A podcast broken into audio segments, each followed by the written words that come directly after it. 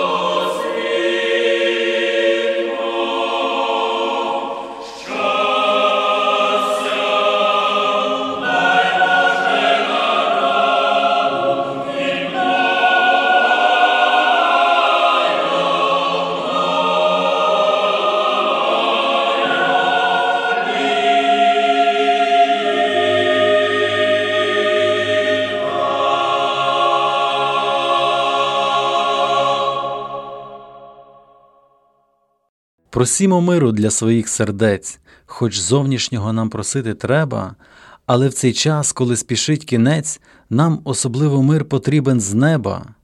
Я мир даю не так, як світ дає, сказав Господь, і з практики ми знаєм, буває, човен ззовні буря б'є, а всередині, наче сонце сяє. Господній мир, дар Божий й духа плід. Просім й трудімсь над зростом цього плоду. Як Бог забрав, де мир здобуде світ, тому й встають народи на народи, де низька пристрасть, пиха і обман немає миру і не може бути. І в цьому також сповнення писань ми ці рядки не можемо обминути. Довкола будуть бушувати вітри, і ще хитріші повстають спокуси, а нам здіймати погляд догори і очікувати з'явлення Ісуса. Просімо миру і трудімсь над ним, хай плід зростять молитви й сльози щирі, що нам до світу, в нас у небі дім, і наше царство, царство правди й миру. Господь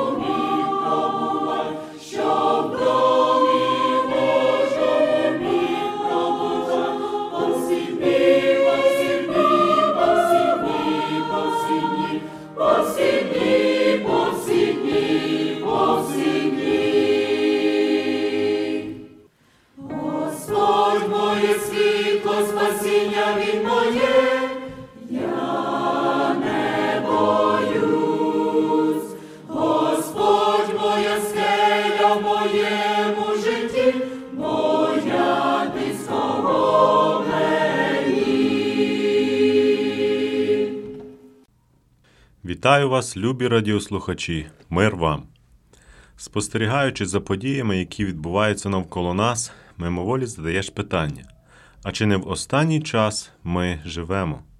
Ще не так давно навколо нас значило околиці міста, де ти живеш, але із великими досягненнями науки, завдяки інтернету, за декілька секунд ми досягаємо будь-якої точки планети. Говорячи про події навколо нас, не можу не згадати нашу любу, неньку Україну, де солдати Другої армії світу ще досі вбивають мирних людей і не полишають спроб загарбати наші землі. Допоможи Боже нам дойти до перемоги і витіснити ворога з нашої землі. Крім війни в Україні, у багатьох куточках земної кулі теж проросли цікаві політичні і військові настрої. А саме, не так давно повстання у Шрі-Ланці, незрозумілі настрої у Туреччині, Китаю, Північній Кореї, в Ірані та інших місцях. Наряду з цими подіями хочеться підмітити загальний моральний занепад людства. Нещодавно прочитав замітку, що Всесвітня організація охорони здоров'я закликає, щоб людство не обмежувалося тільки двома статями, цебто чоловічою і жіночою. Деякі люди звертають увагу на чотири основні статі, дехто каже, що їх 13, дехто 58, 60, 72, 78. Таке враження, що ми граємо у гру хто більше. Ми не будемо вдаватися в деталі цих речей, але з християнської позиції я розумію, що Бог за всім цим спостерігає, і мене дуже цікавить питання, куди ми йдемо і яке майбутнє нас чекає. Якщо перші речі торкаються злочину людей проти людства, то остання річ напряму означає посягання людини на авторитет Божий. Багато людей запитує, де Бог у такі складні і скрудні для людства часи. Невже він не бачить, що відбувається? На таке запитання хочеться сказати, де були люди, коли Бог давав заповіді люби свого Бога понад усе, люби ближнього як самого себе, не вбивай, не кради, не свідкуй неправдиво і інші. Спочатку ми відкидаємо Бога, будуємо життя так, як знаємо, грішимо, а потім перекидаємо вину на нього. Пропоную сьогодні для роздумів прочитати текст Святого Письма, який записаний в книзі Дії святих апостолів, 4 розділ з 5 вірша і нижче. І сталося, що ранком зібралися в Єрусалимі начальники їхні, і старші та книжники, і Анна первосвященник, і Каяфа, і Іван, і Олександр, і скільки було їх із роду первосвященничого. І, поставивши їх посередині, запиталися, якою ви силою чи яким ви ім'ям те робили? Тоді Петро, переповнений Духом Святим, промовив до них начальники люду та старшини Ізраїлеві. Як сьогодні беруть нас на допит про те добродійство недужій людині, як вона вздоровлена, нехай буде відомо всім вам і всім людям Ізраїлевим, що ім'ям Ісуса Христа Назарянина, що Його розп'яли ви, та Його воскресив Бог із мертвих. Ним поставлений Він перед вами здоровий. Він камінь, що ви будівничі відкинули, але каменем став він наріжним. І нема ні в ким іншим спасіння, бо під небом нема іншого імення даного людям, що ним би спастися ми мали. А бачивши сміливість Петра та Івана і спостерігши, що то люди обидва невчені та прості, дивувалися і пізнали їх, що вони з Ісусом були. Та, бачивши, що здоровлений чоловік стоїть з ними, нічого навпроти сказати не могли. І, звелівши їм вийти із Синедріону, зачали радитись між собою, говорячи, що робити нам із цими людьми. Бо ж усім мешканцям Єрусалиму відомо, що вчинили вони явне чудо, і не можемо того заперечити. Та щоб більш не поширювалось це в народі, то з погрозою заборонімо їм, щоб нікому з людей вони не говорили про це ім'я. І, закликавши їх, наказали їм не говорити і взагалі не навчати про Ісусове імення. І відповіли їм Петро та Іван та й сказали: Розсудіть, чи справедливо було б перед Богом, щоб слухатись вас більш як Бога, бо не можемо ми не казати про те, що ми бачили й чули. А вони пригрозили їм ще і відпустили їх, не знайшовши нічого, щоб їх покарати. Через людей, бо всі славили Бога за те, що сталося. Бо років більш сорока мав той чоловік, що на нім відбулося чудо вздоровлення. Коли ж їх відпустили, вони до своїх прибули і сповістили, про що первосвященники й старші до них говорили. Вони ж, вислухавши, однодушно свій голос до Бога піднесли. 24 вірш. Як вони ж помолились, затряслося те місце, де зібрались були, і переповнились всі Святим Духом, і зачали говорити Слово Боже з сміливістю. Першоапостольській церкві події розгорталися таким чином. Після Вознесіння Ісуса Христа апостоли і учні Ісуса збиралися щоденно разом, як їм заповідав учитель. Вони вибрали 12-го апостола замість Юди. На свято П'ятдесятниці учні теж були всі разом, саме тоді на них злинув Дух Святий, після чого вони отримали силу для проповіді Євангелія. Результат не заставив себе чекати. Після першої проповіді апостола Петра покаялось три тисячі людей. Перші християни старались триматися разом. Вони щоденно перебували в науці апостольській та спільноті братерській і в ламані хліба та в молитвах. Вони були миролюбиві, чинили багато чудес, допомагали іншим, славили Бога і мали ласку в усього народу. Але не всім це подобалось. Було багато людей, які зневажали християн, серед них і багато духовенства. Не так багато часу минуло після розп'яття Ісуса Христа, книжники фарисеї і садукеї залишались ті самі, а тому багато з них почали переслідувати і послідовників того, кого вони розіп'яли. Одного разу, йшовши в храм на молитву, Петро з Іваном уздоровили хворого, який був кривий з утроби своєї матері. Після цього Петро сказав проповідь у храмі, після якої увірували п'ять тисяч мужів. Священникам не сподобалось, що вони навчають про Ісуса Христа, а також що вони вздоровили кривого з утроби матері. Тому вони схопили Петра та Івана і посадили у в'язницю. А на наступний день сталося те, що ми з вами прочитали. Отже, Бога не боялись люди не тільки сьогодні, але і у першому столітті. Слово Боже, яке звучало тоді, актуальне і до нас сьогодні. Хочу зупинитись на деяких моментах в 11 і 12 віршах, а саме наріжний камінь, будівничий і який між ними зв'язок. Почнемо з каменя. Наріжним каменем вважався камінь, покладений у куті будівлі, де сходились дві стіни, які він з'єднував, надаючи стійкості. Він у будівлі міг бути не один. Найважливішим наріжним каменем був наріжний камінь у фундаменті. В громадських спорудах і міських мурах для цієї мети застосовували особливо міцні камені.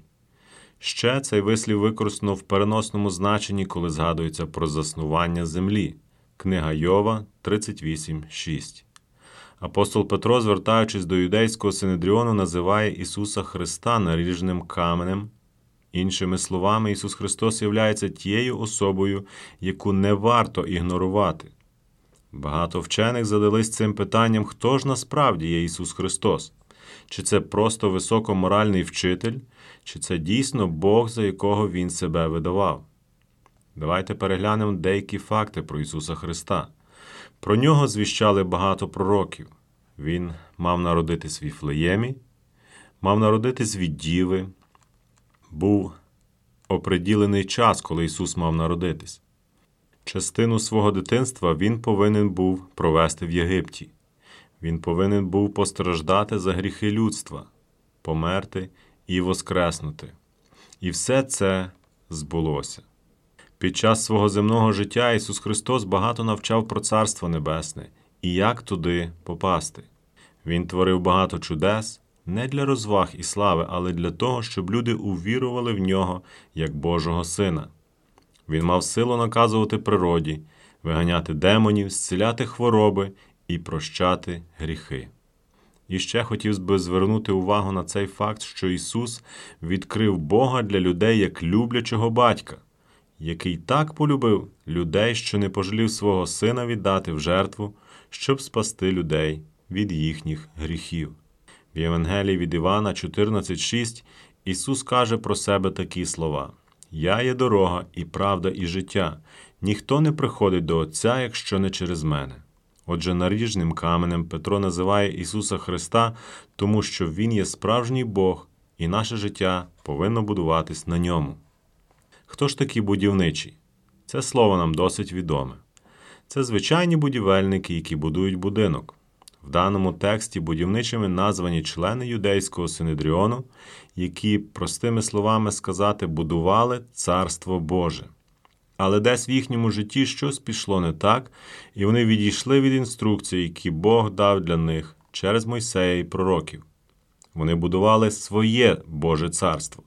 Звичайно, вони старалися, але в своїх думках вони вималювали зовсім іншого Месію, і тому, коли прийшов час, вони не впізнали, рівно ж і відкинули Спасителя світу. Дорогі слухачі, в 21 столітті ми з вами являємося будівничими Царства Божого, адже в своєму слові Він заповів іти по цілому світу та всьому створінню Євангелію проповідувати. З якого матеріалу ми будуємо? Чи ми довірили своє життя Богові? Чи наша віра основана на Слову Божому? Чи ми любимо Бога понад усе? Чи ми любимо ближнього як самого себе? Ці та інші питання ми повинні задавати собі, щоб пересвідчитись, чи Ісус Христос являється наріжним каменем нашого життя. Священники відкинули камінь і пожали тяжкі плоди. Людство сьогодення відкидає той самий камінь, і як ви гадаєте, ситуація в світі не є пожинанням плодів того. Сьогодні питання до нас з вами, що ми будемо робити з каменем, який став наріжним і зветься Ісус Христос. Амінь.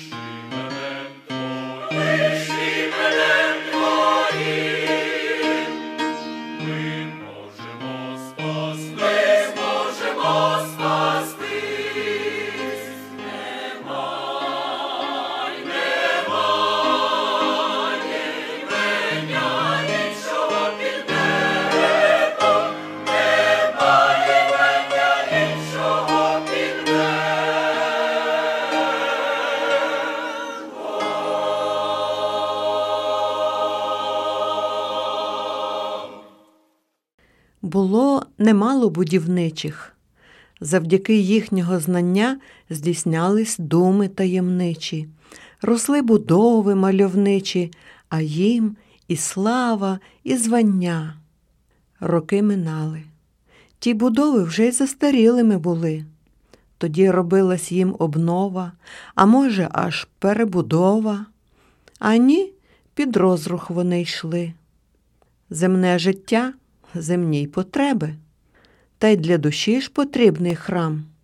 І Бог, Отець, ідею з неба дає для мене і для тебе, яку здавен продумав сам, щоб храм духовний збудувати, навіки був, щоб він стійкий, в основу камінь треба дати, і на тім камені підняти храм унікальний, храм живий. Так воно й сталося. Бог вічний не просто камінь, сина дав.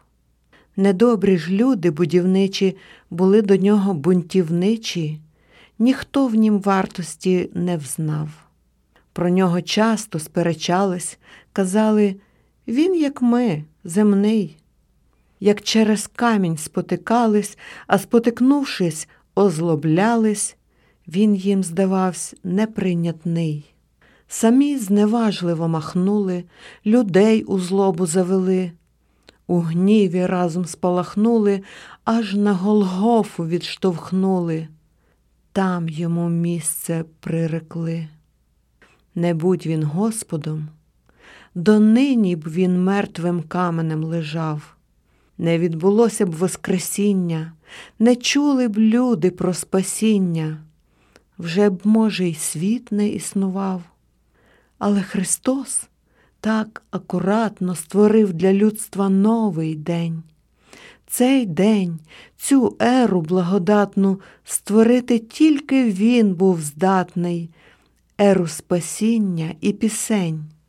О, диво нам, спасеним людям! Ми йдем до каменя Христа з усіх народів, звідусюди.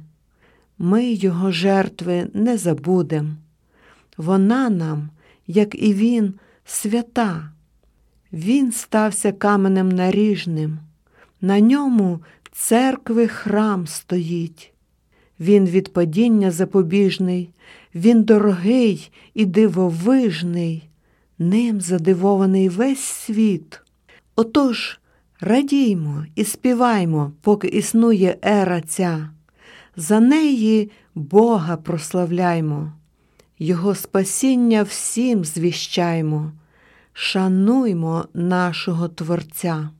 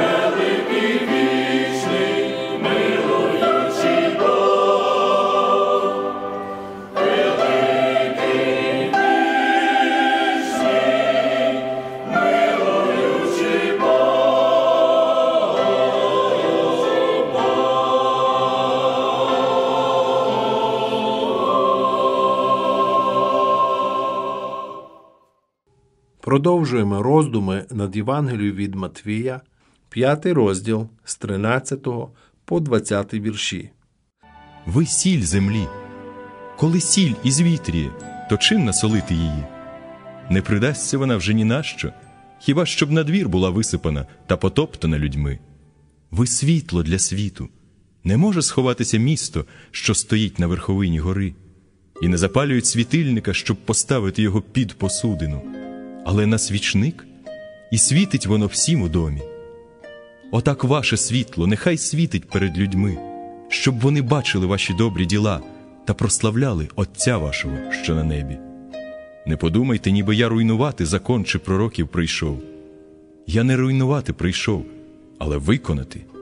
По правді ж кажу вам: доки небо й земля не минеться, ані йота єдина, ані жоден значок із закону не минеться, аж поки не збудеться все. Хто ж порушить одну з найменших цих заповідей, та й людей так навчить, той буде найменшим у Царстві Небеснім. А хто виконає та й навчить, той стане великим у Царстві Небеснім. Ці вірші розкривають призначення і роль істинних християн у цьому світі. Господь Ісус говорить, що християни це сіль землі. Сіль має унікальні властивості і смак. Вона зберігає продукти від псування і змінює смак будь-якої їжі. Але сіль придатна до використання лише доти, доки не втратить свої властивості. Чи істинні ми християни? Якщо так, ми повинні перевірити, як ми виконуємо своє призначення у цьому світі. Господь Ісус також говорить, що християни це світло для світу.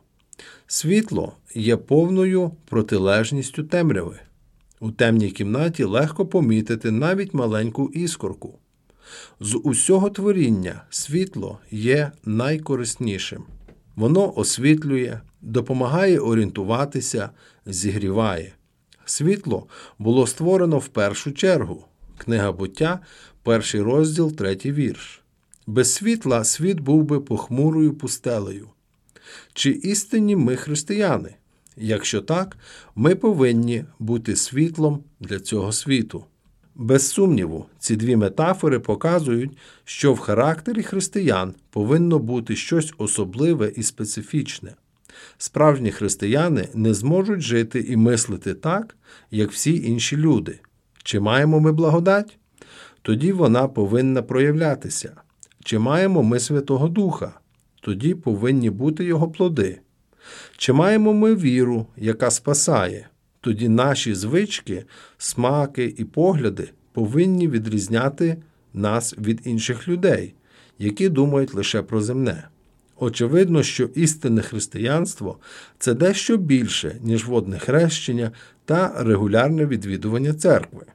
Образи солі і світла вказують на те, що християнин всередині і зовні, в вірі і в ділах має бути особливим. Якщо ми вважаємо себе спасенними, то повинні відважитися жити не так, як люди цього світу. По-друге, ці вірші вказують на зв'язок між вченням Христа і вченням Старого Завіту. Нерозуміння цього зв'язку призводить до багатьох прикрих помилок.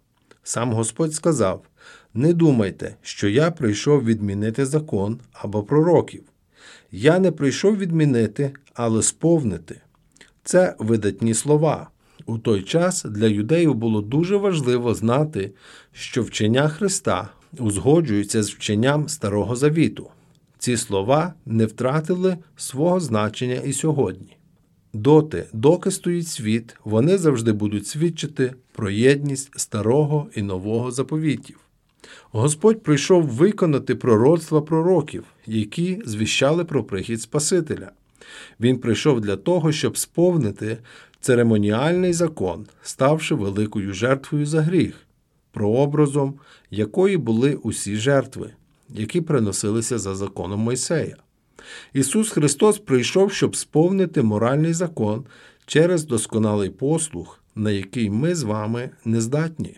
Він постраждав за наші гріхи, проливши свою кров, бо самі ми б ніколи не оправдалися перед Богом. Наш Господь показав всю важливість Божого закону і ще більше підніс його значення. Одним словом, Господу було угодно звеличити та прославити закон.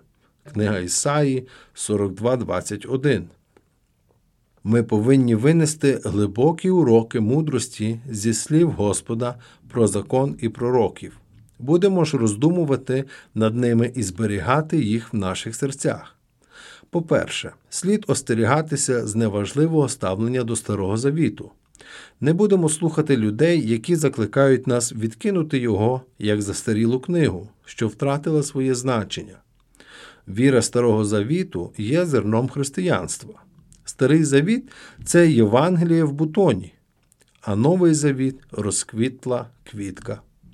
У Старому Завіті Євангеліє проголошуються пошепки, а в новому лунає на весь голос. Старозавітні святі бачили багато речей, немов би через тьмяне скло, але вони дивилися вірою на того Спасителя і водилися тим же духом, що і ми з вами. Це дуже важлива істина. Багато нещасть починається через незнання Старого Завіту. По-друге, слід остерігатися з неважливого ставлення до десятьох заповідей. Ні на мить не будемо припускати, що Євангелія скасувала їх, і тепер вони не стосуються християн. Закон, відображений Богом у десятьох заповідях, є вічним мірилом добра і зла. Через нього пізнається гріх. Через нього Святий Дух показує людям їхню потребу у Христі. З його допомогою Господь Ісус Христос веде свій народ до святого життя. Закон не менш важливий, ніж славна Євангелія. Безумовно, він не спасає і не виправдовує, але ми ніколи не повинні нехтувати ним. Якщо перед ним не благоговіють, це є симптом тяжкої духовної хвороби. Істинний християнин насолоджується Божим законом. Нарешті, будемо остерігатися думки про те, що Євангелія нібито знизила вимоги до особистої святості християн, і що їм вже не потрібно так строго виконувати закон, як юдеям. Думати так страшна і, на жаль, дуже розповсюджена помилка. Праведність новозаповітнього віруючого повинна перевищувати праведність тих, хто мав у своєму розпорядженні тільки старий завіт. Чим більше світла ми отримали, тим більше повинні любити Бога. Чим ясніше ми розуміємо, що у Христі ми маємо повне і досконале спасіння, тим більше ревно повинні трудитися заради Його слави. У порівнянні з старозаповітними святими ми краще розуміємо, яку ціну заплатив Христос, щоб викупити нас. Ми знаємо, які події відбувалися у Гефсиманії і на Голгофі. Старозавітні ж святі тільки смутно про них здогадувались. Тож ніколи не будемо забувати про свої обов'язки. Християнин, якого задовільняє його особиста святість, має ще багато чого навчитися. Амінь.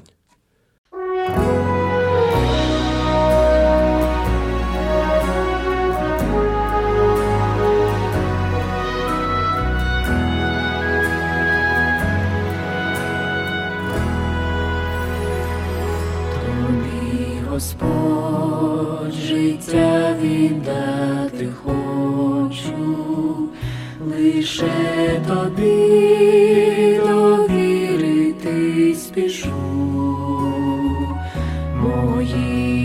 Невдачі, мої вагання, мої проблеми, мої бажання, тобі вручаю я.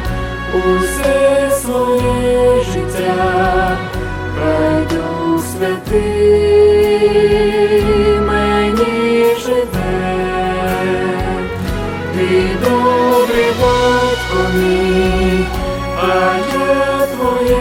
дитя в своїх руках,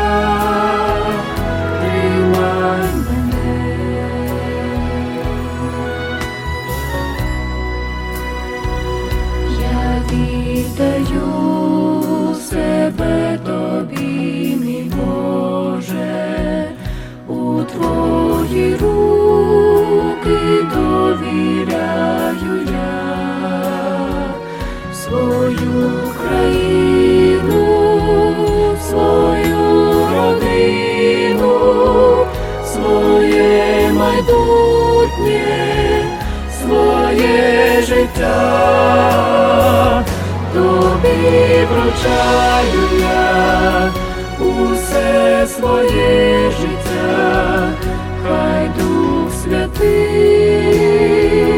мені живе, ти добрий батько мій, а я твоє дитя в своїх руках тримай.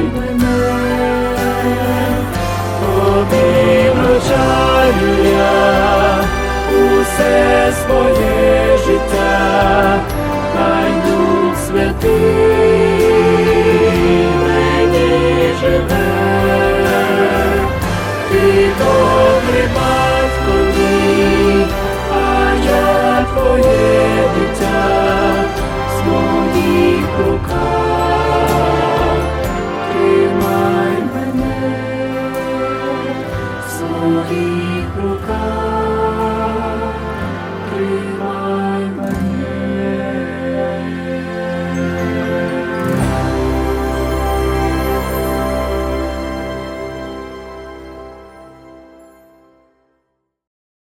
Послання святого апостола Павла до римлян, розділ 9.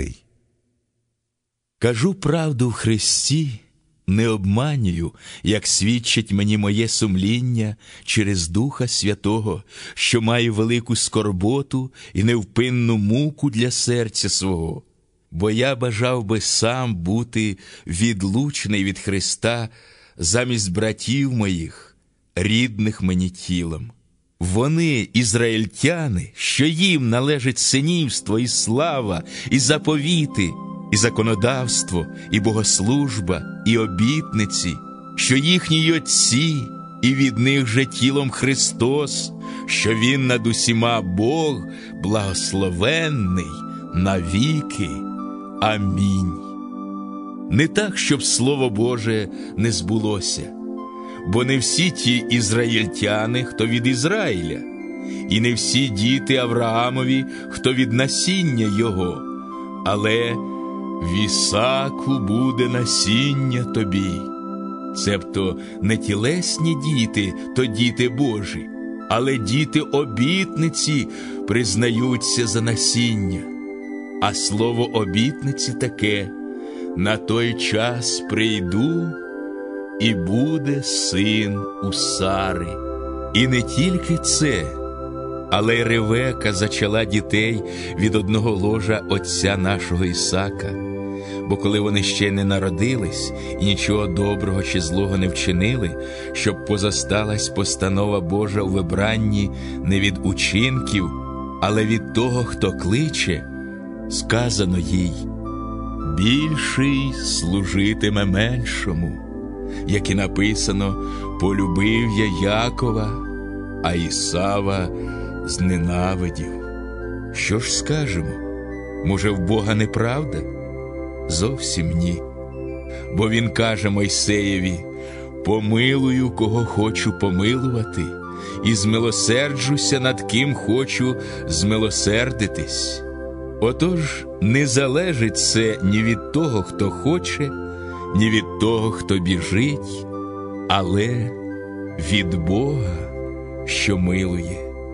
Бо Писання говорить фараонові: власне, на те я поставив тебе, щоб на тобі показати свою силу, і щоб звістилось по цілій землі моє ймення.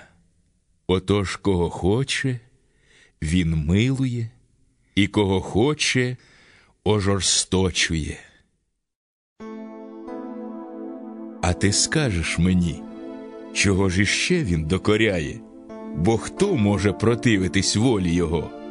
Отже, хто ти, чоловіче, що ти сперечаєшся з Богом?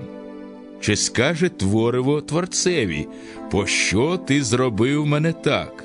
Чи ганчар не має влади над глиною, щоб із того самого місива зробити одну посудину на честь, а одну на нечесть? Тож Бог, бажаючи показати гнів і виявити могутність свою, щадив із великим терпінням посудини гніву, що готові були на погибіль і щоб виявити багатство слави своєї на посудинах милосердя, що їх приготував на славу, на нас, що їх і покликав не тільки від юдеїв, але й від поган.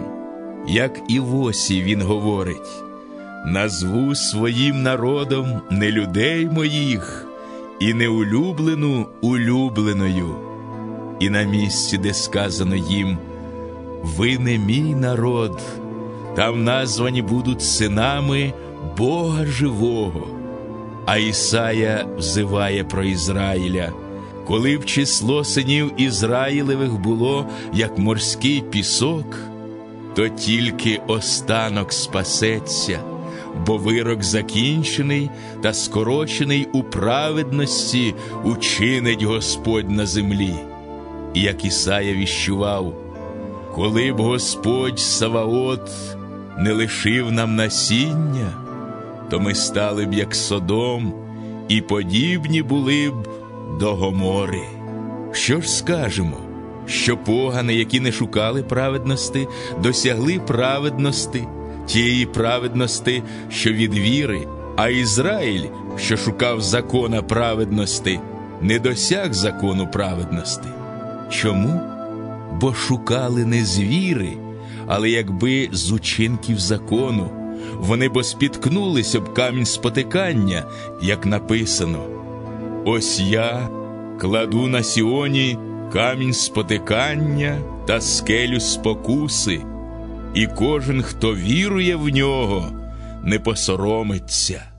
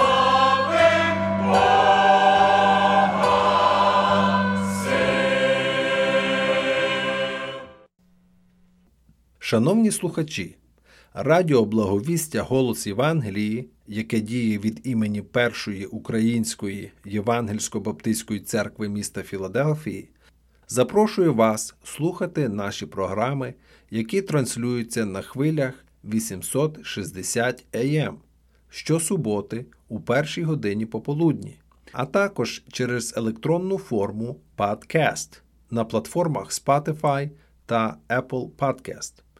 Ви можете її знайти під назвою First Ukrainian Evangelical Baptist Church 1 ST UEBC.